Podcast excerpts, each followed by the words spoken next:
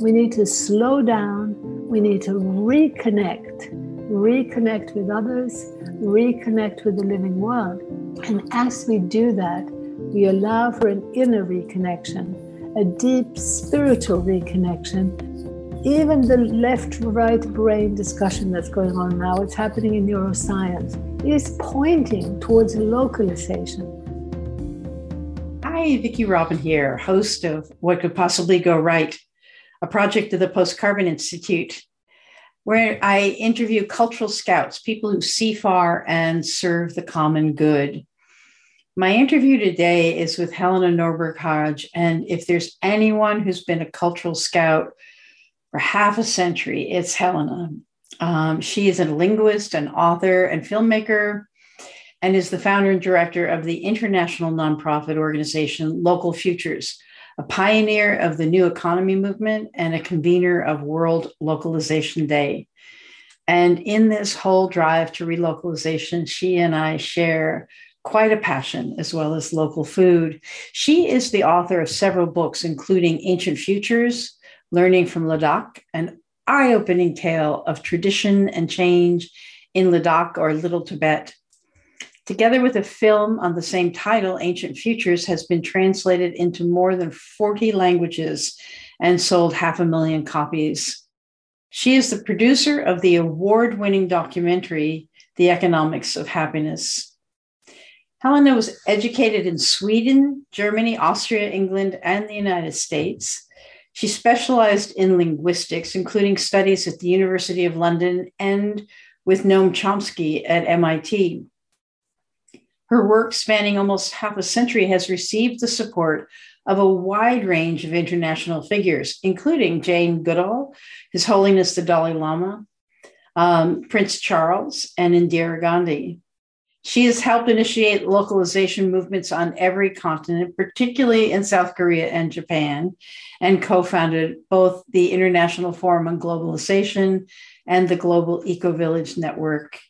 She is the recipient of numerous awards, including the Right Livelihood Award, AKA the Alternative Nobel Prize, the Arthur Morgan uh, Award, and the Goi Peace Prize for contributing to the revitalization of culture and biological diversity and the strengthening of local communities and economies worldwide.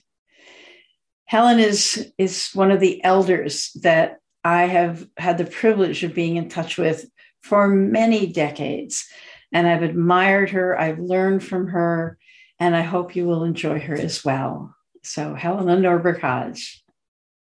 Welcome, Helena, to What Could Possibly Go Right. I am thrilled to reconvene with you after, I don't know, maybe five years since I've seen you. And I was just recalling, um, I think I first, I remember passing a room in a conference, and there you were on a TV screen. This was like you know, 90, early 90s, you know, talking about Ladakh. And I was drawn in. And then meeting you, I think, for the first time when we were starting the Center for New American Dream.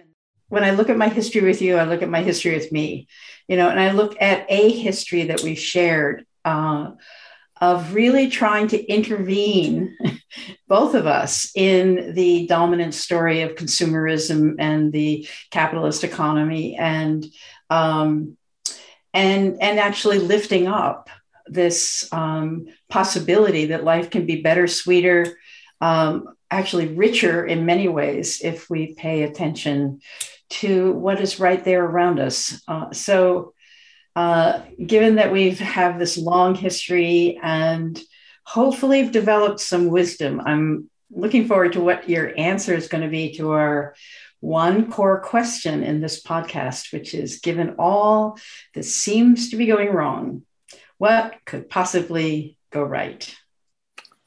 Well, thank you very much for this opportunity. And as you say, we've been at this for a long time, and we should probably clear, um, you know, for people, Ladakh, most people have never heard of, and it's actually the westernmost part of Tibet and it's a part of Tibet that belongs to India politically. And I ended up there in the mid 70s and discovered one of the very, very few cultures on this planet that hadn't been either colonized or developed. So I came to experience a culture that was still living according to its own values, its own principles, in its own environment. And there was no unemployment, there was no poverty, uh, really no poverty, no hunger. There was, uh, above all, the most radiant health, especially mental health. I had never met people who were more just radiantly happy. So I then witnessed how the opening up to the global economic system led to this systematic decline, and how in a very short period, people there was unemployment and there was unhappiness and conflict between people who were suddenly pitted against each other for scarce jobs. I wrote a book called Ancient Futures, and that was 16 years later, having spent about half of every year there. And in that book, I talked about what I saw back then, this was in the late 80s, what I call these ancient futures micro trends in the West. And these micro trends were trends that were I was seeing in every country. I spoke a lot of languages. I was already involved in about 12 different countries and in 40 different language groups. And what I was seeing was that there was evidence everywhere that people wanted a better connection with nature, that they wanted a better connection with each other. And these ancient futures microtrends were things like all around the world, people starting to forge organic agriculture movements, wanting more natural birth, wanting more natural food, of course, wanting to build the community fabric, starting eco villages, going against the dominant trend. And the dominant trend was this top down pressure towards monoculture, a competitive, ever faster, ever larger scale global economy. What was happening from the bottom up was people demonstrating that they wanted to go slower, they wanted to go smaller, there was a, a, a, way that almost everything that was more natural, that was more satisfying, that made people happier, had to do with the slowing down and the scaling down and building human scale structures. Now, the one thing that could go right, particularly after COVID, is that all of these millions, and I'm actually talking hundreds of millions of people, we have a small farmers movement, which consists of La Via Campesina, the biggest social movement in the world with several hundred million farmers. And there are many other groups with small farmers as well. So we're talking about a very large number of people in both the industrialized parts of the world and the less industrialized parts of the world who want to establish those better relationships, those more natural relationships. The big thing that could go right is that they recognize that they're actually part of a systemic shift towards rebuilding more local human scale structures. Almost everything you see that is going right around the world is actually part of that picture. But mm. the, what we need is the connecting fabric of a worldview that connects the dots and that sees that we need to make a systemic shift right now after COVID, where there is huge pressure continuing from the top down towards an ever more competitive, ever more resource and energy intensive global way of doing things. Now, that path is literally taking us to Mars to compete for scarce minerals. And I don't know if you've read about recently they're also going to the very bottom of the sea to try to compete over finding even more minerals to build up a fast, big, competitive global economy that all around the world is imposing a consumer monoculture and its very core, its scale and speed means it can only deal in monoculture. So it is now pushing us to have agriculture that is even more monocultural using robots linked to drones linked to satellites to monitor carbon. What this means is that we have to be skeptical about the big Green New Deal. We have to awaken to the fact that the small Green Deals that have been going on ever since the beginning of the environmental movement, they were small Green Deals that understood that we need holistic, experiential knowledge in order to care for and nurture every bit of soil, every tree, everything that lives, in order to nurture and care for our children, to care for our elders, to care for ourselves, we need to slow down, we need to reconnect, reconnect with others, reconnect with the living world. And as we do that, we allow for an inner reconnection, a deep spiritual reconnection, where we actually are allowing the right part of our brain to have a place in our world and in our emotions, in our bodies. Even the left right brain discussion that's going on now, it's happening in neuroscience, is pointing towards localization. But I am a bit frustrated that we do have a worldwide localization movement, but it's not as big as it could and should be because somehow, particularly in the Western world, we are still caught up in the belief that because we have some very big problems, we're going to need one big solution. We believe that the internet is our best friend in terms of creating a new economy. I believe that the internet is our best friend in terms of creating the opportunity for communication. To communicate a big picture, we need a big, big picture and we need it quickly. We need to disseminate that rapidly on, on a big scale. And the internet could be our friend in that. But the internet is not a friendly economic tool. It's not a tool that shapes those human relationships those relationships to the plants, to the animals, to the water that are our economy, our home, are us. To reconnect with that, we need to reconnect with the life around us.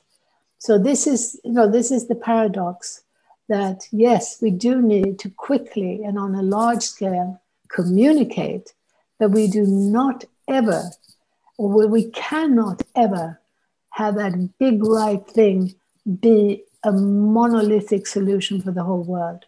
It is the appropriate, the location specific, that is rooted in deep understanding, holistic understanding. That is the way we must move. Now, how do we do that? We do that primarily by practicing what I call big picture activism. We realize that maybe the most important action right now is to wake up to the reality of these two opposing directions the top down, bigger, faster, global, monocultural at its very core, or genuine support for diversification, genuinely supporting systemic localization. To do that in a meaningful way, we can start right now where we live we can actually open our eyes to the fact that when we put on the lenses of global to local, then we can actually find wherever we are, we will see examples of those trends that take us towards that human scale, towards yeah. that more natural, towards the local.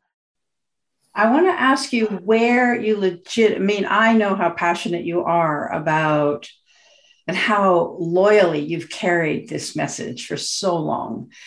Um, and I, I hear you that that post pandemic, wouldn't we all love to have what breaks down be the things that shouldn't be there, and what comes up through the cracks in the sidewalk is everything that you and I have believed in. Um, and yet, at a practical level, where do you see evidence? I mean, really, standing on the hillside, you know, scanning the horizon with your little spy, where do you see evidence that that localization, even without you know, a movement at the scale you want it, where do you see evidence that localization is rooting itself now? where I see evidence of localization is in the worldwide local food movement, which I am so proud to have helped to start in many, many countries. But one of the things that's happening is that even the people who were part of starting the new farmers markets, the box schemes, the edible schoolyards, all of these examples of local food economies that are demonstrating that we can produce more food per unit of land, more food per unit of water, very importantly, and that we do that in a way that restores wild biodiversity and, of course, multiplies geometrically agricultural biodiversity. It also builds community. So it's a very fundamental and very important movement. And yet, again, what we need is the intellectual connecting the dot, big picture activism to spell out the evidence, first of all, that the foundational production in our economic activity is and needs to be food production. Now, what we do to agriculture is what we do to the soil, to the water, what we do to our health. That has been taken away from most people around the world into a system that is dominated by giant corporations. They have had so much power. They have infiltrated our school books, our science, our government, our regulatory system. Despite that, we have managed to establish local food systems. Right. I have a question about this because, of course, I've worked on this now for maybe 10 years.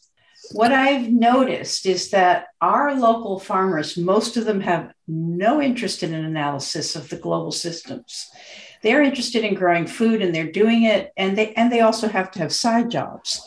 So so it seems like in your view, lacking the, the local food systems lacking a global analysis of the forces that they're up against um, is insufficient. That's what I'm hearing. Like, like you Absolutely. feel like there's a missing piece. Absolutely. But I would argue also that I'm particularly keen to reach those people who are still doing something to make the world a better place whether it's concern right now about Afghanistan, whether it's concern about what's happening at your school, whether it's donating a bit of your time or your dollars to do something to make the world a better place. In other words, right. not doing something for economic gain or personal gain. All of those people still constitute such a large number. They are the ones we need to call on to help make this bigger picture visible, to support the struggling farmers because the dominant system has marginalized the two most important things we do as human beings how we raise our food and how we raise our children. And in both of these areas has been turned into shadow work, not respected, and we need to turn that around. That's fundamental to the localization movement. Do you and see that turning around? I do. Yeah, where do you see it turning around? Well, you see, even what I see with the love of the farmers market and i see how mothers thrive when they shop there with their children as compared to the supermarket where you know we've had studies that show you rush through trying to avoid all the adverts for sugar and you are basically having 10 times more conversations at the farmers market so it's becoming a foundation that is helping mm-hmm. to build other localization initiatives i think what we really need to recognize is not why isn't there more localization? We need to recognize that it's a miracle that there is any of this happening. And it just right. testifies to this human will. And what gives me, you know, the conviction that ultimately nature will win. And ultimately, right. those people who feel more connected to nature will you know will be proven right and but it's it is it is really absolutely there's not nearly as much localization happening as one would hope but my goodness i i have to say for me it's just so miraculous to see more and more evidence of things that i didn't even know about so right here where i live uh-huh. in australia I, I tell people I started all the farmers markets because we have four major farmers markets. So, four days a week, you can go to one of these markets and they're loved. And now the local government, you know, they boast about them. They're just, you know, absolutely adored by everybody. But starting them took years. And even as we went on to the third and fourth, the local government slowed everything down. And but anyway, I find out just recently that there's a fifth market that I didn't even know about. There's only a 40 minute drive away.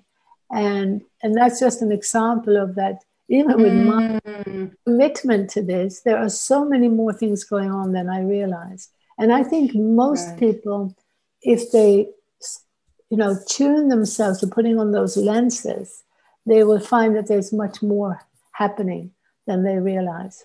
Mm, that's such an interesting example because um, I've noticed over my long career that you know ideas that seem perfectly obvious to me take 10 to 20 years to be absorbed by policymakers. And when they are absorbed the policymaker will take credit for it. And so i have to learn how to you know but i mean it's in a way it's it's like we want to do things from the bottom up for the love and joy of it and the appropriateness of it but also we want to have this sly little feeling that we're sort of feeding the next platform to the local um, local representatives the local government the local state and national government that that you know people in politics number one i mean you, activists try to force things but you also can present a platter of beautiful opportunities to claim a future to claim to claim credit for um, a better future. If you understand what I mean, it's like I, I I'm looking in our conversation for things that people can grab onto, you know, and apply in their own areas. And I think this is one of them that a persistent foundational work will often make something visible that once it's visible, people will grab it and claim it. And you just have to have the humility to not tell them that you got there first. yeah, well, in my case, it's very, uh, very clear. And it's also, I think, the very label that I've used, which is local. Local is your local, and it's so obvious, you know. So people are often not aware that actually they first heard it from us.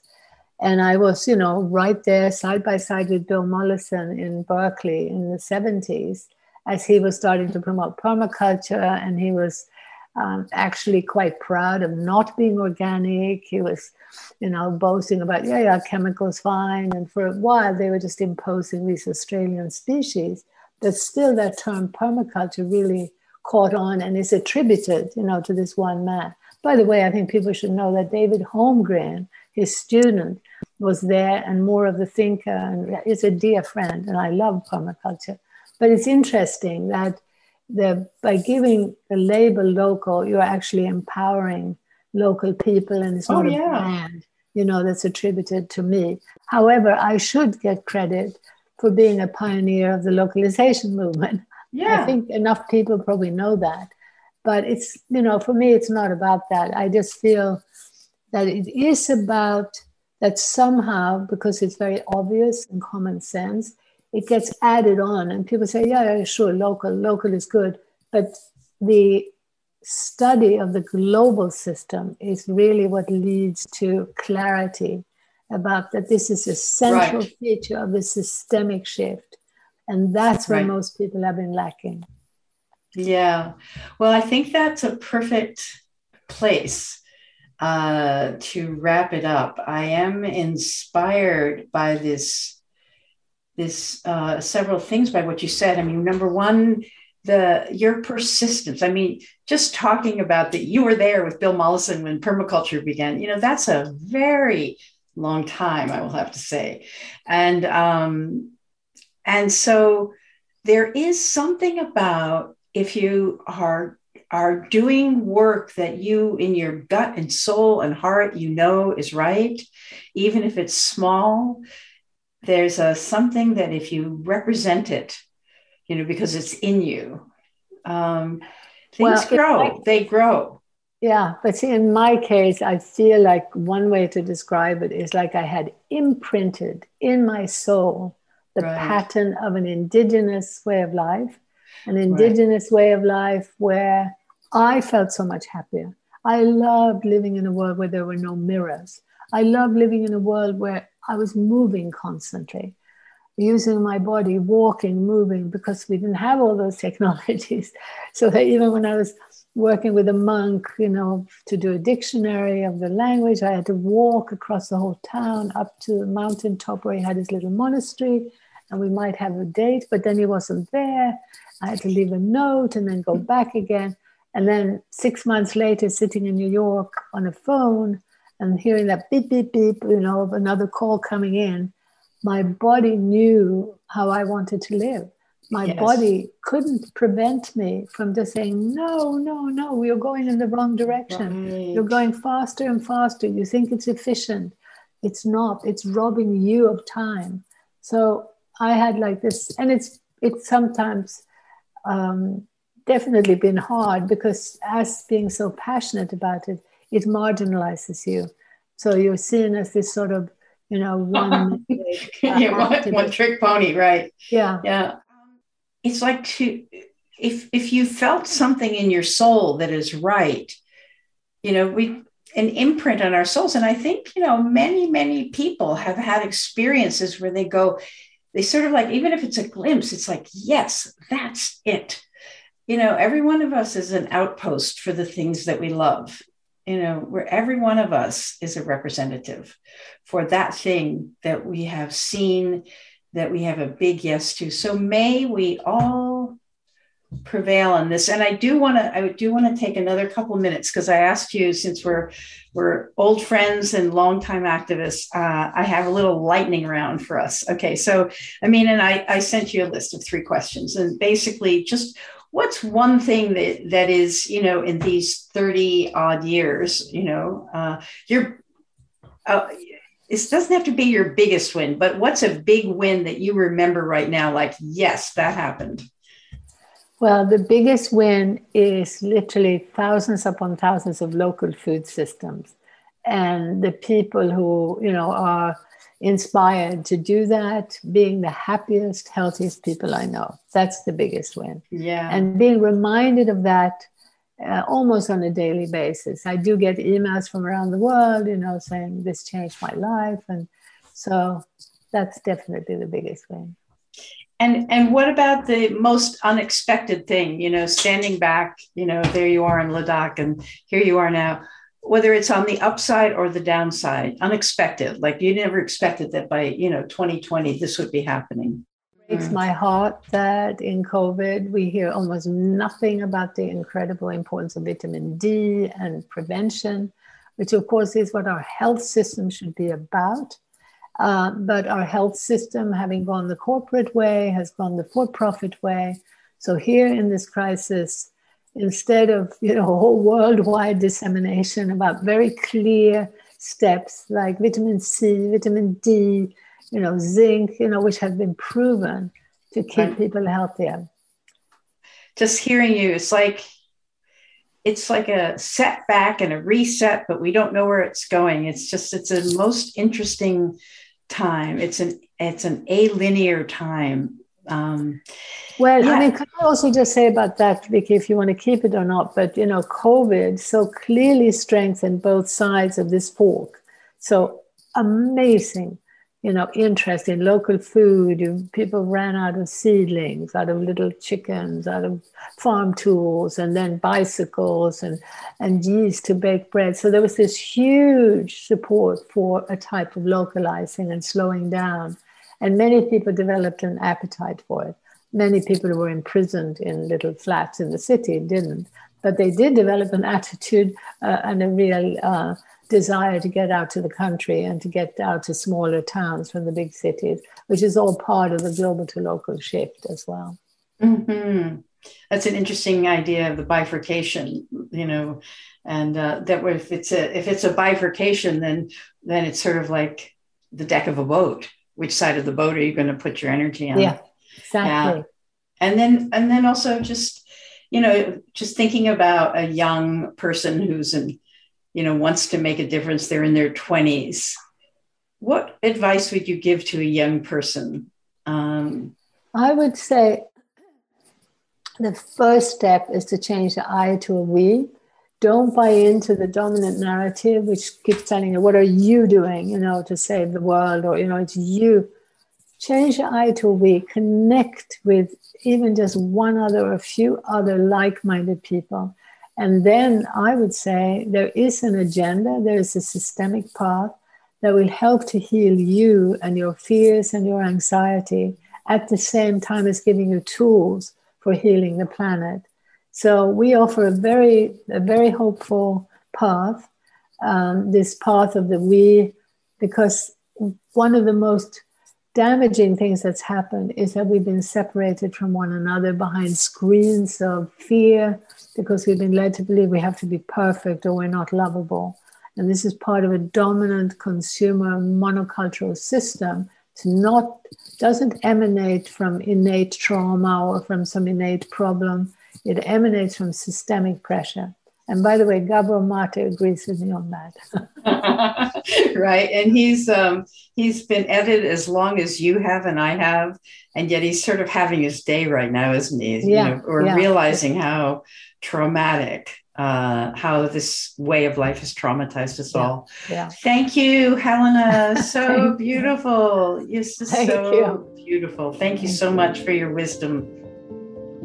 Hey, thanks for listening. Don't forget to subscribe and leave us a five star review so that this hopeful message can get out to more people. Check out Post Carbon Institute's Resilience website for show notes and for more guest information. Thanks also to Asher Miller, Amy Burringroot, and Clara Winter of Post Carbon Institute, plus production assistant Michelle Wig from frugalityandfreedom.com.